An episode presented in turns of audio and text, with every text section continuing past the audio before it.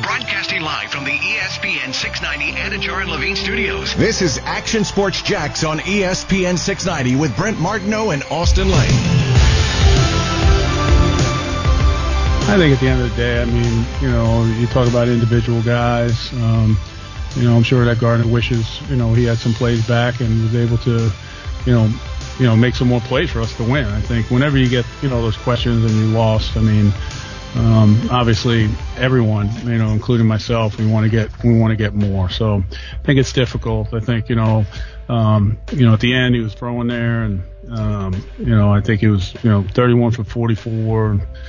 So, you know, he had two touchdowns, didn't have any interceptions, had the fumble, you know, got hit from behind, uh, trying to make a play. So, you know, that's always difficult. So, you know, he's doing everything he can.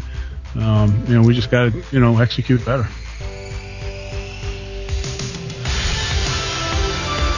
I just took a deep breath, a sigh.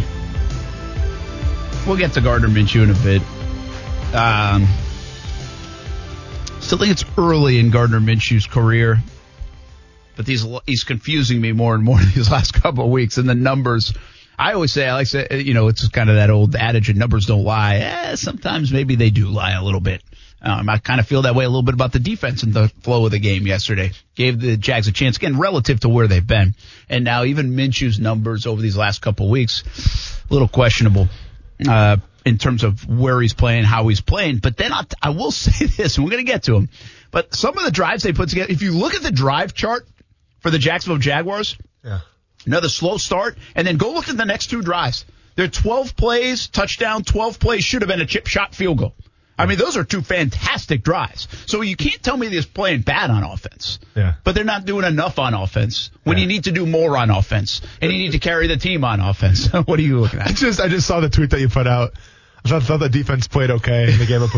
Listen, You can read the rest of it. Okay, uh, I thought the defense played okay in the game at 500 yards and 30 points. I'm a moron. No, you're not a moron, man. Right? well, thank you. That makes me yeah, feel yeah, better. yeah. You're not. hey, hey, take it from me. If I know one thing.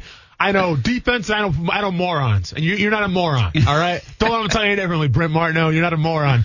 Um, I get it. Th- that game felt differently a little bit on defense, right? So you have every right to say that. Obviously, towards the end, um, hit the fan to say the least.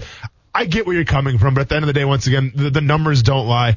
And, you know, like, I I wish I could put a finger on just what exactly is happening. Like, I can say, like, yeah, obviously the personnel, right? But isn't that such an easy thing to say? What's the personnel? You know, I mean, they have one of the worst rosters on defense in the NFL. That's, the, that's the, to me, that's the easy way out, right? Like, I need more substance. I need something better to, to bring to the table. Just, oh, they don't have the, the personnel. Now, it's got something to do with it. Don't get me wrong.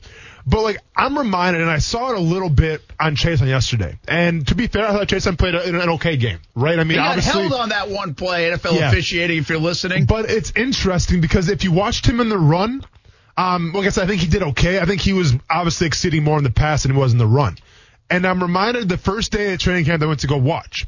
And I was off of the sidelines and I'm watching Chaisson um, by himself before practice with actually with a coach as well. But they're going over the first steps. I'm because like, he was working off to the side at that yeah. time. And I'm like, oh, I mean, this is this is cool. Like he's asking for extra work, working on his steps a little bit. And then every practice that I went to, he was doing the same thing. And he was working on his steps. Now, usually, if you try to master your crafts, and one day it's hand placement, one day it's steps, but it was always Chaisson working on his steps. So I'm like, well, dang, man, like you went to LSU, you played some pretty good competition. Like, are your steps that bad? And then it dawned on me. He's never played with his hand in the dirt yeah. this guy's used to standing up, right? And then it also dawned on me. Taven Bryan, remember when they brought him in to play a five technique, even though he's never played it before? And then it dawned on me. Remember when they put Myles Jack at middle linebacker? And to me, it speaks Josh more. Allen can go on that. Yeah, well, List, too. Josh Allen as well, right? So to me, it speaks to man, you got a lot of guys right now that you drafted obviously extremely high in the first round. And, then let's be honest, when you draft a guy in the first round, you expect him to play right away, right? Set aside from the quarterback position, obviously. But if you're a first round pick, you're drafted with expectations to play right away. The problem though with a lot of these guys like Taven Bryan, like Josh Allen, like Chaisson is they're learning the spot. Like and it's not so much of listen, you're a rookie, get in there and just do your thing. No, it's you're a rookie, get in here and do us what we ask you to do because you're not accustomed to this. And I think that's why the past couple years maybe you've seen some regression on the defensive line. That's what that's what I can come up come up with basically. Yeah. I want to, You know? and, and you might be right. I mean, uh, you know, take some time. It doesn't mean the book's closed on some of these guys. I did Not think all. Chaisson had the best day that he's had, and that position, people will tell you, it takes all different kind of varies. So you know, some guys are awesome right away. Some Yeah. guys takes two years. Sometimes it takes half a season uh, to really. You know, hit their stride, and Yeah. you know, ask them to do other things they're not accustomed to. Probably delays that. Listen. I'm not and closing also the- the camp and everything else. And I'm not closing the book by any means on you know on, Chaisson for sure. I mean, it's his first year; he's going to have some bumps here or there. I'm just saying, as we have to look at the situation with open eyes here and say, you know what? Yeah, maybe he didn't have the best day, or maybe he's having the best season. But they're asking him to do things he's never done before in college, and as a rookie, that can be hard to do. Like I had the luxury when I came from Murray State, came from Tucker's defense is like do exactly what we did at Murray State. Play play the seven technique, play the tight end. We'll coach you along the way. So by the time I started my first game uh, in Dallas, I think it was week five or week six. Dude, I was fine. I mean, now granted, like obviously the size, the speed was different, but from a technique perspective, I was fine. And when I'm confident with my technique, I don't got to think about it. I think right now you got guys pressing on the defensive line that are being asked to do things that they're not accustomed to do. It's like my golf swing adjustment There it I is. just made. I'll be There thinking about it all day tomorrow on the course. Did I it work or not? No, I haven't been back out. Oh, you haven't tried it yet? Man, you get a golf tip and you waited the whole weekend? to Yeah, I know. Listen, I got Dang. work to do, man. I got. I, what is that like?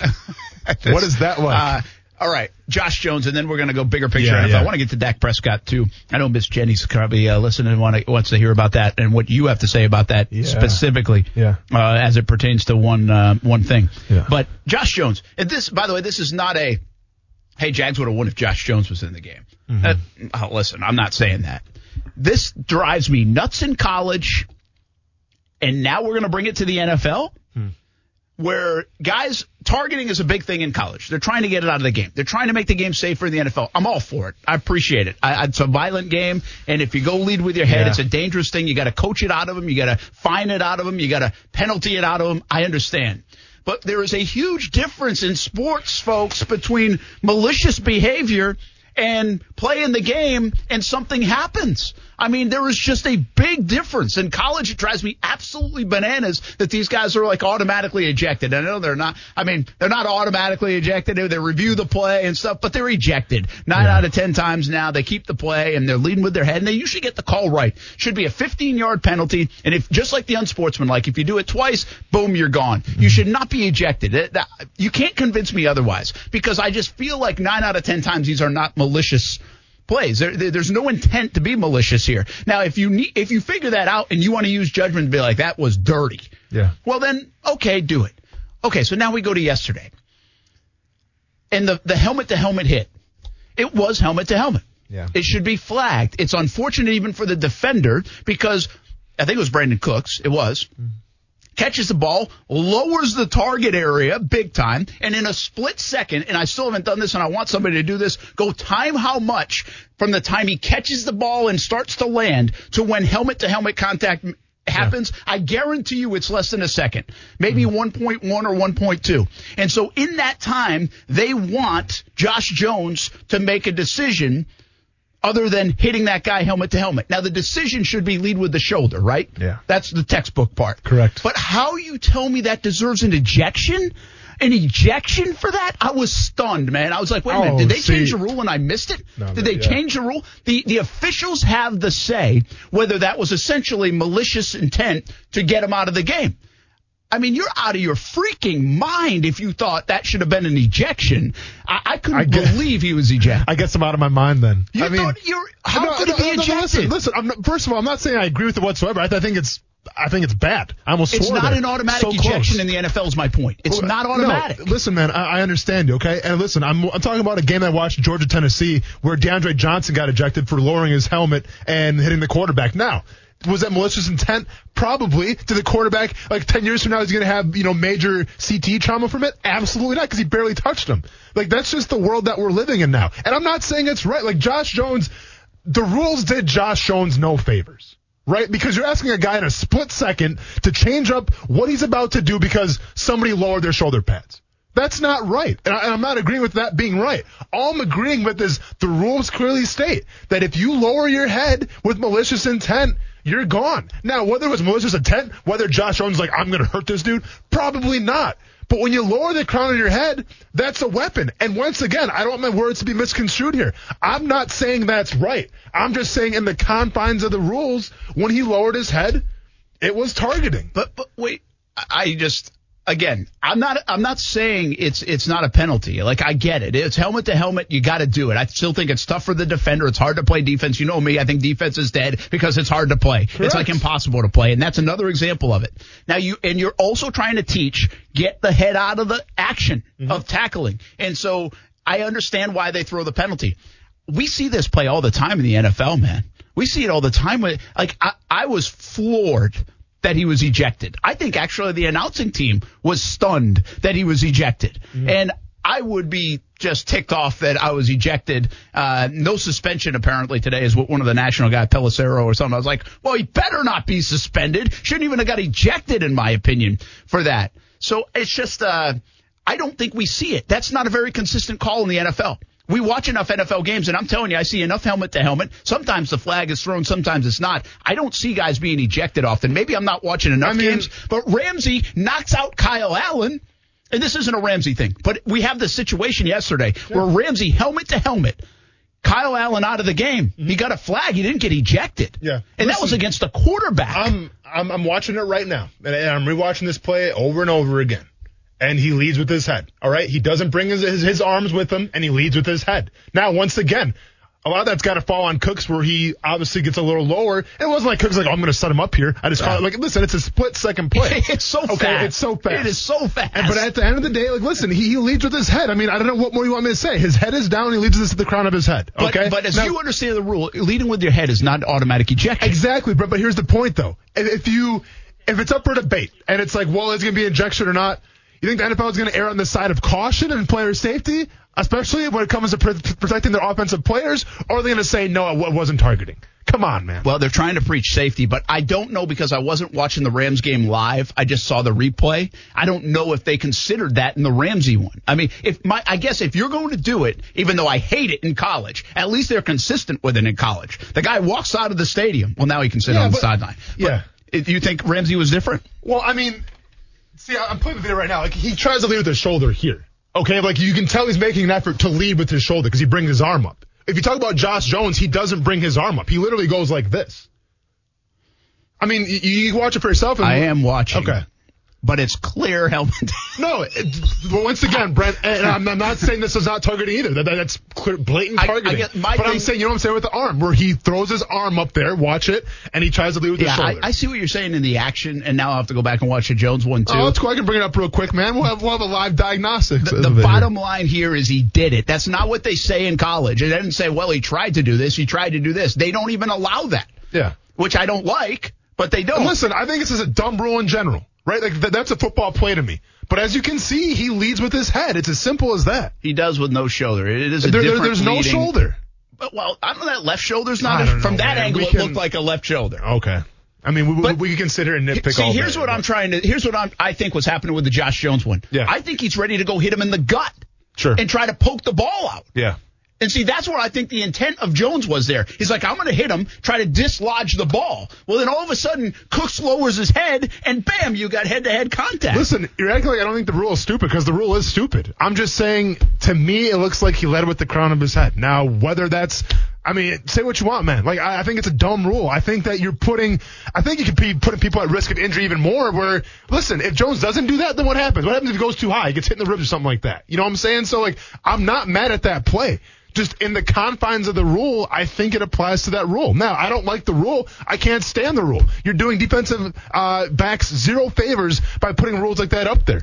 Just the way it is. Yeah, uh, I just, I guess I would ask the NFL, much like I've asked college football, unless you see just crazy intent there to kick a guy out of the game, I think it's terrible that you kick guys out of the game for it. Yeah. I just think it's the speed of the game is it, we are slow mo replaying to decide if a guy should be ejected. That should not be the case. You want to overturn a call out of bounds, a fumble, slow mo replay. But if you have to slow mo replay and then take away the entire speed of the game and don't even consider that, well, then you're doing the players a disservice on the defensive side. Because, again, there are instances, perfect, where it's intent, it's Sure. malicious. He's got a history of it. I think that should be taken into consideration. Sure. But these other guys are just trying to play fast, play football, and and heck, stop an offense that all the rules benefit the offense anyway. I just think it's crazy. I don't think Jalen Ramsey should have got ejected, by the way, and he didn't. Yeah. But I also don't think Josh Jones should have been ejected, and he did. Listen, I'm from the belief that 99, probably 95% of targeting calls that I see in college and the NFL that, that would put players getting ejected, I don't agree with. Yeah. Simple as that. I'm never going to get off that damn rule in college football. I get they're trying to clean the game up, but and maybe they have. You know, Oh, maybe they I wouldn't have lasted a game. Oh, I'll be honest with you. I, would, I wouldn't have lasted a game. It might Simple be working. Maybe it is working. I, I just, I, I'll always go to that one kid, man. He played in the swamp two years ago, I think it was. He was playing for Charleston Southern. And the first play of the freaking game, he gets a targeting play and he had to get out of the game. And there was no intent at all. Yeah. And he hit him in the helmet and he had to leave. Ten seconds into playing in the swamp. The kid played college football for that moment. That moment alone, like I'll never forget it. Yeah. And to me, it's like the poster child of why you should not be ejected from Yeah. a game. There has to be some kind of better judgment from the people upstairs, uh, more so than an automatic ejection. I think it's the the dumbest rule in college football, and now we just saw it enter the NFL uh, yesterday as well with the ejection. Again, I have no problem with the flag, 15 yards and a flag. I have no problem with that, but the ejection. Is is is crazy yesterday, and I think it's crazy in college football. Uh, let's get to some bigger picture NFL. We'll get to the Jags kicking game. Actually, there are, there's news here. Oh yeah, let's get to Steven real quick in a second. But speaking of Stevens, Stephen Hauschka let go uh, the Jags kicker. We'll get to the kicking situation a bit, but uh, Jon Brown activated. The news today is that Josh Lambo, the Jags think they'll have him next week against the Chargers. Now they hope, actually, I shouldn't say think, because they really thought they'd have him after the bye week. But now that the bye week's been shifted around, they're not sure they can get him quick enough for the Chargers game. He may miss the next two weeks, but an update on Lambo, the kicking situation should get better, maybe in the next two games, but definitely after the bye week. If not, Jags are going to have to suffer through whatever they're suffering through for the next two weeks. Jon Brown's next on the list, and quite frankly, right now, I don't even know if I'd sign a contract to kick for the Jags because it feels like something's going to go wrong. Uh, we'll get to the kicking situation, but that's the latest news on. Uh, Hauschka cut, Jon Brown activated from the practice squad. Uh, let's get Steven on the line real quick. I think you want to talk penalties uh, here on Action Sports Jax on ESPN 690. What you got? Uh, well, I agree with you wholeheartedly. You know, he should have been penalized, and you know that should have been that. And you, both you guys are right. I mean, these penalties favor the offense every time. And my main thing is, you know, it's coming down to these refs on judging what roughing the passer is. I mean, me and Austin played defensive line. Being around 300 pounds, going full speed, we can't stop on a dime. And when we see that arm go up, we're just trying to get there before the ball goes off. But the refs are expecting these big, muscle-bound guys to stop on a dime, and it, it's tough to stop on a dime with that much force going forward. Absolutely. Thanks, Well, Steven. yeah. Appreciate it. And- and listen- even 200 pounds of me would be having trouble and stopping listen, on the dime. And then here's exactly the problem. You're having a bunch of guys sit in a room, break down footage, and say, "Well, this is this this uh, we have to clean up the game here. Like these guys are getting hurt. We got to clean up the game. We, we got to we got to put on for the shield here, if you will." And you have a bunch of guys making rules, trying to slow the game down, thinking secondary guys think way too much, and it's these guys making these rules that have never touched a a down of football in their entire lives, that have never played the game, that have never been in that position like Josh Jones was in, that have never been in a position like a defensive lineman is in. Like it's just, it's frustrating because it'd be one thing if you had a committee of ex NFL players, right? And they all got together and like, hey, you know what? Let's clean up the game a little bit here, here, here. But you got a bunch of guys with a bunch of computers and a bunch of videos saying, well, we, we got to clean this up because this looks bad. No. Like you don't you don't understand it. Like you, you haven't been out there. So how are you gonna try to justify the rules and make players adapt to you? Yeah, I, uh, I'm with you. Uh, it's a tough business to be in. Yeah. Because you're trying to make things safe. So that's why I'm running for Austin Lane Rules Committee 2021. Put me in Yeah. there, NFLPA. I wouldn't I'm, run. I'm in. I wouldn't run for anything in 2020. that's why I said 2021. we'll use our platform. We'll fill up the uh, the vacant political ads in 2021 for you. Uh, hey, Dak Prescott, man, the injury seems like one of the good guys in sports, right? Yeah. Uh, great story in sports. He's got a phenomenal story. We talked about him. Uh, he's had a tough go with it uh, from his brother to his mom to a lot of different things. Uh, and and he's having an unbelievable season to start. So It's part of the game. I mean, you get these injuries. I mean, it's a violent game. I've said it a million times. It's part of the game. I think the story coming out of here, it's it's interesting irony because we have this great celebration of Alex Smith's comeback on Yeah. the day that now Dak Prescott goes down. I was just gonna And- bring this up. And I don't know if the two are that much alike. I really feel like Alex Smith's injury sounds like, at least here within a 24 hour period, way more devastating than, than Dak Prescott's. Fortunately, I think Prescott's going to have to rehab. It's going to be a long road back, but I don't think his career is in jeopardy, at least from what it sounds like, what you read, what people are reporting. Uh, not the case with Alex Smith, but you can't get over the irony of the great story of Alex Smith. Yeah. At the very least, it will give motivation to Dak Prescott to be able to come back because two years later, Alex Smith's on a football field. So, gro- gross injury, all that stuff, uh, now hampers the Cowboys' chances because even though they have a capable guy in Andy Dalton, Dak Prescott was playing at a crazy level. Yep. So, but it brings us to that old franchise tag. Yeah. You know, to, to me, that's kind of the secondary story, and one should be the health of Dak Prescott. Uh, and I know everybody's talking about it all across the country today, but it does bring it to that franchise tag, man. Listen, he's getting thirty-four million dollars or thirty-one million dollars to play on the tag. Yeah. Plenty of money. I mean, it's it's not like he's playing for four hundred thousand dollars, but he also had an opportunity to sign a long-term extension. They couldn't come to an agreement. Depends what side you believe. I mean, maybe he turned down something that he should have taken. Uh, maybe they should have given him more. Yeah. We've talked franchise tag before. The neighbors ring that bell for Miss Yeah. Jenny. Said, I can't wait to hear what Austin has to say about that franchise tag. Yeah. Well, so no listen- pressure, man, but the stage is yours.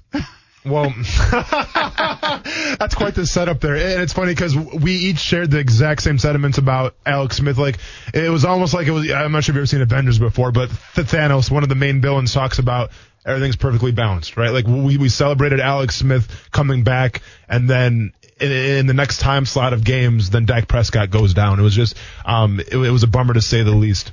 The franchise tag you know exactly how I feel about the franchise take. And much to the chagrin of even Jaguars fans out there, when I talked about it with Yannick Ngakoue, and they say, well, you don't really know what a loophole is. The franchise take is a loophole. Okay? It's a loophole designed to essentially keep players at bay and you put them behind the eight ball. And this is a classic example right now. Do you know why? Because yes, Dak Prescott had a catastrophic injury. Um, it made my stomach queasy just looking at it. Like literally his foot was facing the wrong direction, man. Like it was just, it was such a gruesome and gnarly injury and I don't want, ever want to see it again. Like it's been, you know, on Twitter and Facebook. I don't gotta see that one again. I get it. That was so bad. With that being said though, knowing Dak Prescott, he's gonna recover. He's to come back and he's to put the time with the physical therapy and he's to come back maybe even stronger than he was before. The problem is, is that he's not going to be compensated for that, right? Because now we're talking about a guy whose contract just drastically went downhill. Why? Because over a freak injury. Because of something that happens in the NFL every single year. And this is my problem once again, and I've been so adamant about this with the franchise take. Who is it really helping? It does not help the player. Don't tell me it does. It is geared towards the owner and the higher ups above, right? And I think that in terms of the franchise tag, this situation right here, to me, won't put the franchise take to sleep quite yet, but I think it gets the conversations going. Because like you said, it's secondary, right? Like, let's just hope that Dak Prescott, he recovers 100%, surgery goes well, rehab goes fine, and he gets to play the game that he loves again. And he's got a lot of money. And he's got a lot of money. But what do I always say, Brent? It's not about the money, it's No. what the money says. And unfortunately, right now, the money's going to say, hey, Dak, you know what? You had that catastrophic injury last year. Yeah, you're probably still going to be the starting quarterback of the Dallas Cowboys going forward. You're a great leader. You're a great role model for our city. You're a great role model for America's team. But you had that injury last year. So you know what? Yeah, unfortunately, we got to, you know, that big contract that you wanted, it's going to look a lot less now just because, well, you could be a liability to get hurt again, man. So unfortunately, I know you want to be one of the highest paid quarterbacks in the NFL, but sorry, man, can't do that. Oh, what's that? You don't want to, well, then we'll franchise tag you again. And, and, this is the problem with the NFL is that you're not rewarding the hard work, you're not rewarding dedication because injuries happen all the time. And unfortunately, it happened to Dak Prescott. So you know how I feel about the franchise tag. I've been very adamant about it. Um, it puts players at disadvantages. Uh, I am so surprised that the NFLPA didn't try to tack it more during the new CBA. That that was really a shock to me. Now maybe obviously the percentages went up a little bit, but man, it's just from a player's perspective, and I get like that money looks great on paper, but you got to worry about the future as well. And the franchise tag does not allow you to worry about the future, and that's what it should be all about. What's the alternative to the franchise tag, though? Say the franchise tag does, it goes away, right? And now, so all of a sudden, now you have holdouts a lot more because Yeah. that's, I think, what it is meant to prevent a bit. Sure. Uh, you know, it obviously gives leverage to the ownership, but it also does give leverage to the player. I mean, the player can, if you want to utilize it that way. I'm not saying it's perfect for the player. Players hate it. They'd rather the long thing. But at the same time, Dak Prescott said, Hey, I can take what I can take, or I know I'm getting 34. Yeah. Right? Or 31 or whatever he's making. I know I'm getting that number. That's a nice little piece to know. You know, if you're going into a negotiation with your work and you can say, well, I know I'm getting that at the very worst. Yeah. That's not a bad piece. And so that, you know, maybe intensifies negotiations. So what I'm trying to figure out is, okay, say that's not an option anymore. Do we get into a world where there's more holdouts? Do we get into a world where, hey, we can't meet right now and figure out the, the long term? We can't come to six years, $40 million a year, $240 million deal for Dak. So let's settle on a year contract for 30 million anyway, or a two year for 60 million. We'll be at shorter term deals for negotiations that aren't going so well. Or does the player just not play or walk and go somewhere else? I mean, the, the, I, I think the player can just not play and walk and go someplace else eventually. You know, now obviously the quarterback, it's it's a little different, but I think we're seeing right now, Brent. We talk about all the time on the show where players are starting to have a lot more power and they're starting to recognize that, right? And maybe you can see a paradigm shift in the terms of, you know what? If you're a player and you're a big star and you're getting franchise tagged, maybe you say, you know what? No, either you pay me what I'm worth or I'm not going to play. Simple as that. And then you hold the the team hostage. and Jan might have done that here. And Jan might have done that because at the end of the day, listen, all the franchise tag is, it's a lease. Yeah. They, they they want you in that moment, but do they truly want you for the future? I, I don't know. Uh, I mean, every every franchise takes different. But like, if I'm a player and if I'm trying to send a message in the locker room, especially a guy like Dak Prescott, who is the leader, who is the general, he's got how many ice cream, not ice cream, he's got yogurt commercials like you wouldn't believe. Like the guy is the household name. And anytime you send a message to that guy and say, you know what? we're just gonna have you on a lease this year. Yeah, we like you. We like you, but yeah, there's always upgrades out there. Like, why, why, why don't I get an Escalade this year when maybe some, a Tesla comes out with an SUV next year? I don't know. Let's just see. I'm just gonna lease you right now, and let's go ahead and reevaluate it next year. That's all the franchise tag is. And to me, it sends the wrong message to that locker room. It sends a wrong message to the player, and it, it just it kind of shows the, the players that you know what, you're a pawn. You're Yeah. a piece of property. You're, Yeah. you're not even part of the team. Well, I guess we all are in some way, shape, or form. Uh, believe it. The, uh, speaking, speaking of that, man, what- what's our franchise franchise taking to come up pretty soon? You know what I'm last, saying? last thought on Yeah. this, though, real quick. Does this actually? Do you think he actually gets paid because of this? I'll tell you why in a weird way. Okay. Right? There's all these folks that the the sentimental value of Dak is big, right? And now Jerry Jones is going to feel that, Mm-hmm. and he can't. Can he be hard? Got hard, you know, whatever businessman, Yeah. and be like, I don't want that guy ankle injury. You know, I mean that feels like you're the bad guy if you do that against good guy Dak. Yeah. And then on top of that, what if they don't play well? Andy Dalton doesn't play well. They're like, shoot, see what we're missing? See Yeah. what we need? I mean, is, is there a way, given the, fa- obviously the idea that he's going to be healthy, he's going to come back. Yeah. You know, I almost wonder if it could help him get a longer term deal. I mean, It's still a risk, but everything's yeah, a risk. Listen, it's a risk, but there's a reason why Jerry Jones is essentially, I think, a billionaire, right? And he's around the game of football for a long time. I don't see Jerry Jones being the generous type. I see Jerry Jones being the keeping the cash close to the chest type. So maybe you're right. Um, but I don't think Jerry Jones really cares about the, the outlash of fans or fans rallying around on Twitter saying you should pay Dak Prescott. I don't think Jerry Jones operates like that. Yeah, probably not. Uh, we'll see what happens with Dak Prescott. Uh, hope it's full recovery. He's been playing great football. Now we'll see what happens with the Dallas Cowboys too. They did get the win over the Giants, but that is a mess in the NFC East. Yeah. Uh, no doubt about it. We come back uh, more on the Jags kicking game, more on the rest of the NFL in this show. We'll, we'll touch on a little college football too. Wild weekend. The Gators lose. No defense still in Gainesville. All the way on ESPN 690.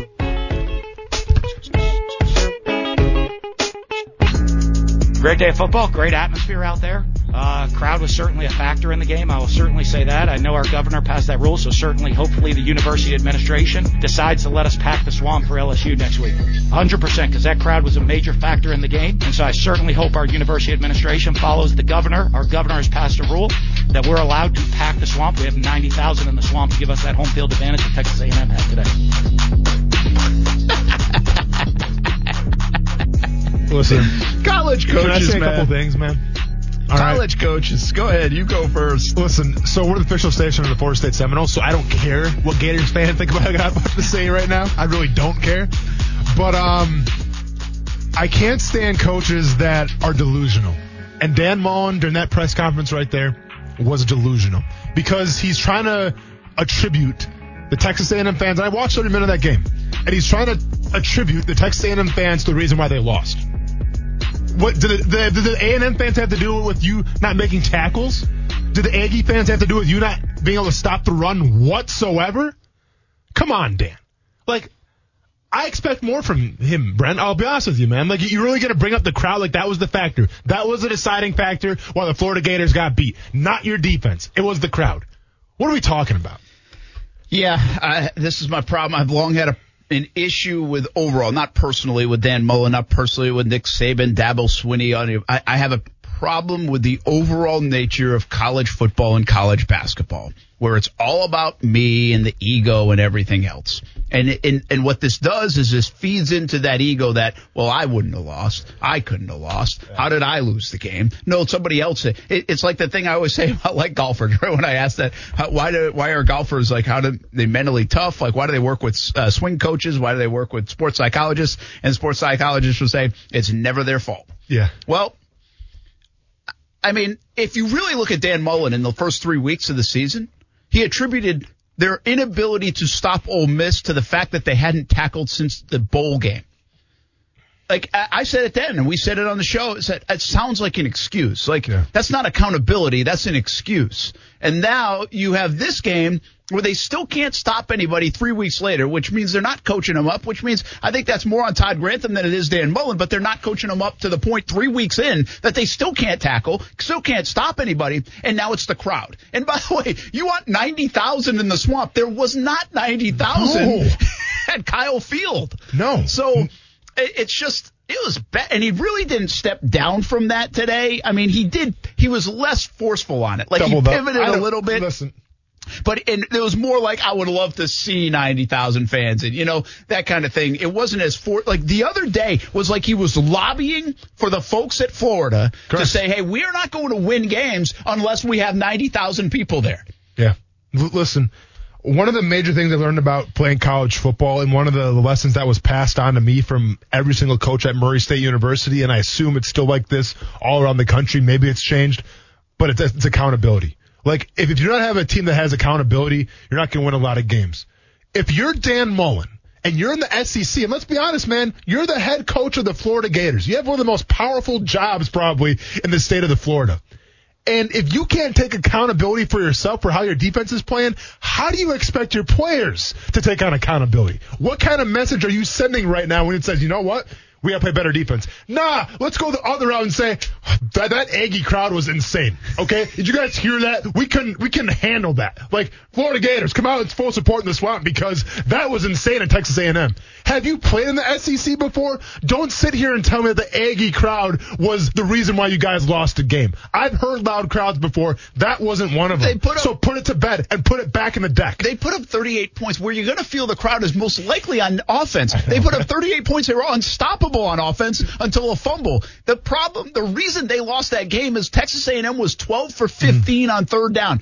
Let me say that again. 12 for 15 on third down and one for one on fourth down. That is the reason they lost that football game. And uh, it's just, here's Mullen today. He says, yeah, I've been preparing for LSU. He, he shrugged off a lot of the questions about it. Yeah. Uh, he said, I'll be honest. I think if you look at what we've been able to do, the safety precautions we have that our players have followed, our coaches follow, our staff follows, you know, I think we're a model of safety of what we've been doing during this time period. I'm really proud of how we've handled everything. Goes on to say, I think Texas A&M actually they created a great atmosphere of the game, created an exciting atmosphere. I thought they did a great job of doing that. I haven't talked to people here because I've been really focused on trying to beat LSU. But you know, whatever our government officials all say and what everybody does for the game, what we need to do, however, as many people they allow into the stadium, we need to try to work as hard as we can, all the Gator fans and all of us, to create the best game day atmosphere we can. And so he you know, he, he really pivoted from it. And, and by the way, if you're that adamant and you want to bring that up and that's a talking point in your post game after you lose, you know, in College Station. Yeah. Well, then maybe you should have had a conversation or two with the president or somebody else, and maybe he did, and he's just not saying. Yeah. The whole thing is bad. It's it's an optic that's really bad, and coming off a loss, it makes it worse. If it was a win, you'd have a little more power to say it. Yeah. But it just the whole thing on how it went down. Not a good moment for Dan Mullen there. Uh, I thought over the weekend. And by the way, from a football standpoint, they're unbelievable on offense. They're fantastic on offense. He's doing a great job with what, the program. He's doing a great job with their offense. They can't play defense, and not many people can in college football right now. Correct. But they lost a football game. They probably shouldn't have lost. I mean, they they sh- they, they had Texas A&M on the ropes, and they fumbled away a ball late. But I don't even know if I'd blame that. I mean, they just couldn't stop anybody for a third straight week. That's why they lost the football game. And listen, and not because of the crowd. No, exactly. And I can come along with Dan Mullen and say, you know what? Like maybe Dan Mullen thinks that he wants the full crowd there in the swamp because obviously it's going to give energy, right? And it's going to get guys up for that game. But listen, man. All right, this is SEC. This is college. The, the, the, the, the, pretty much my entire lifetime, I have to hear about how great the SEC is compared to the Big Ten, compared to the ACC. It's the king of football. If it's truly the king of football, then like everyone preaches that it is, do you really need a crowd to get you hyped up to play LSU? Oh, I'm sorry. Isn't LSU one of your biggest rivals? Isn't LSU the defending champions? Isn't LSU kind of struggling right now, looking to knock you out, come into the swamp and take charge? What more incentive do you need? Do you need, you know, 20,000 people singing Tom Petty? Or do you need something else? Because let's be honest, man. This is college football. It's a violent game. You shouldn't need that crowd incentive to get you guys hyped up, supposedly, if it, if it truly is the almighty SEC. By the way, uh, I think they're absolutely going to crush LSU this weekend. Like, I don't even think it's going to be close mm. because LSU isn't good. Mm-hmm. Like, LSU is not good. Yeah. And, and that's been proven already. And, and by the way, I mean, I don't know if they should get a pass. I think the great coaches build the, the culture of your program and they win, win, win, win, win like all the time, even after a national title. I mean, Dabo's proven that. Mm-hmm. Obviously, Nick Saban's doing that. So I'm not sure Orgeron, Orgeron is in that category or if he just got lucky for a year or they put it together for one year. Lucky's bad, but I mean, he put it together for one year. They lost so much at the early seasons you know, struggles don't surprise me that much for LSU. They're oh, just yeah. not that they're good. Gutted, though, man. You know, yeah. they're not that good. Florida is good. Mm-hmm. You know, Florida lost to a decent team. You can lose on the road in college football, and Texas A&M did their thing, and they got away with one. Florida's still a good football team, I think, especially on the offensive end. I think they're going to run them out of the swamp. Yeah. You know, with three fans or 300,000 fans, I think they're going to run them out of the swamp on, on Saturday. So I don't even think that's going to be a big game. Just a weird vibe from Mullen on this whole issue. It, it just is, is not wasn't good. It's just uh, it, it wouldn't even make sense. Like I don't even think he'd want that. Like I don't even think Florida would want that view. Yeah. Of and I understand it's happened in other places, whether it's high school football games or whatever it might be. But I don't think they want to deal with ninety thousand people in the swamp right now. Like there's no way they're going to allow that. I know the governor's opened it up, but Miami's not allowing it down there. Correct. Jags aren't allowing it here. I mean, these are businesses making money that could make money because the governor's allowed it and they're not doing it. Yeah. Well, Florida ain't doing it either. Yeah. So it, it was just a weird diversion because you, like, if you're Mullen, you know they're not doing it. Right? I mean, that's like, you're bringing this up. Like, I, I wonder if he got a little scolded today on that. I don't know if football coaches get scolded, but I wonder Yeah. if he got a little scolded on that. Like, what are you doing? Yeah. Listen, like we're not opening it up. Like we're not doing that. Like why would you even bring that up? Why Yeah. are we getting all this attention? Why is Brent talking about it right now on this show? like why are why are they ta- why is it a headline on ESPN? Listen. like why did you bring this up? I know you lost a game that you're probably supposed to win. I know Jimbo Fisher got the best of you, and I know emotions were high. But even when emotions are high and you have time to decompress after that game, you gotta read the room, man. Okay?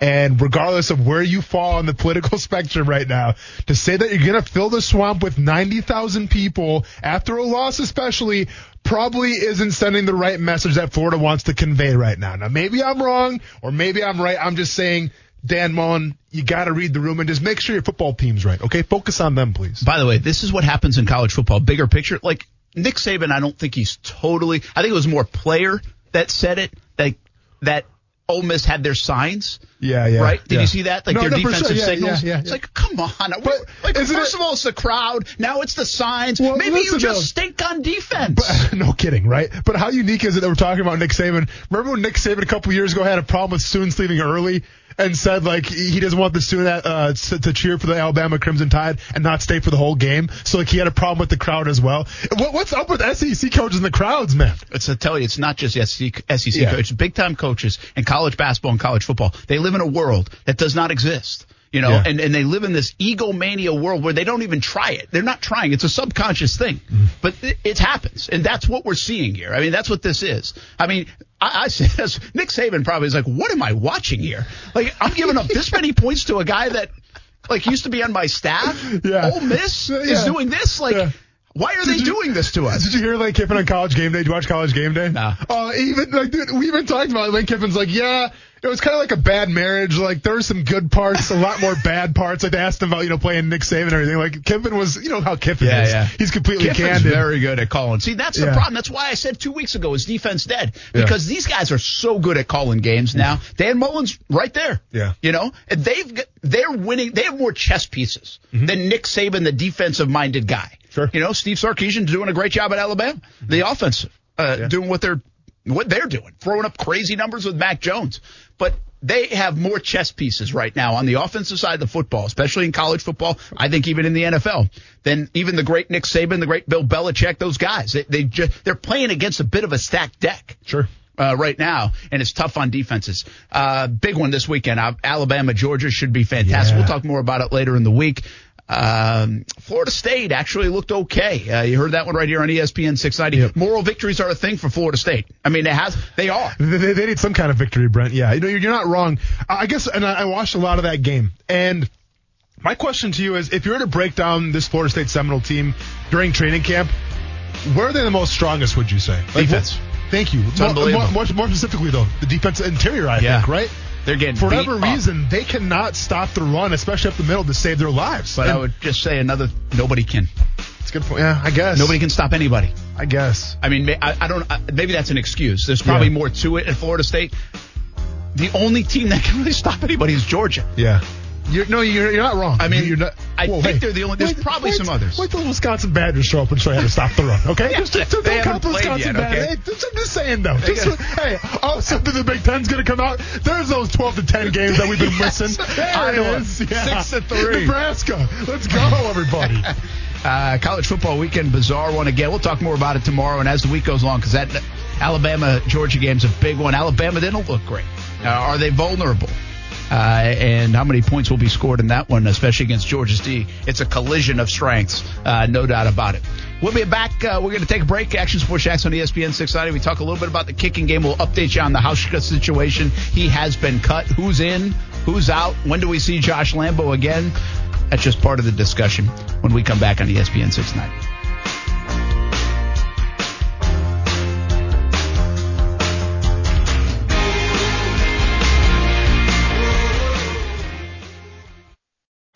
Join us today during the Jeep Celebration event. Right now, get 20% below MSRP for an average of 15178 under MSRP on the purchase of a 2023 Jeep Grand Cherokee Overland 4xE or Summit 4xE. Not compatible with lease offers or with any other consumer incentive offers. 15,178 average based on 20% below average MSRP from all 2023 Grand Cherokee Overland 4xE and Summit 4xE models in dealer stock. Residency restrictions apply. Take retail delivery from dealer stock by 4-1. Jeep is a registered trademark.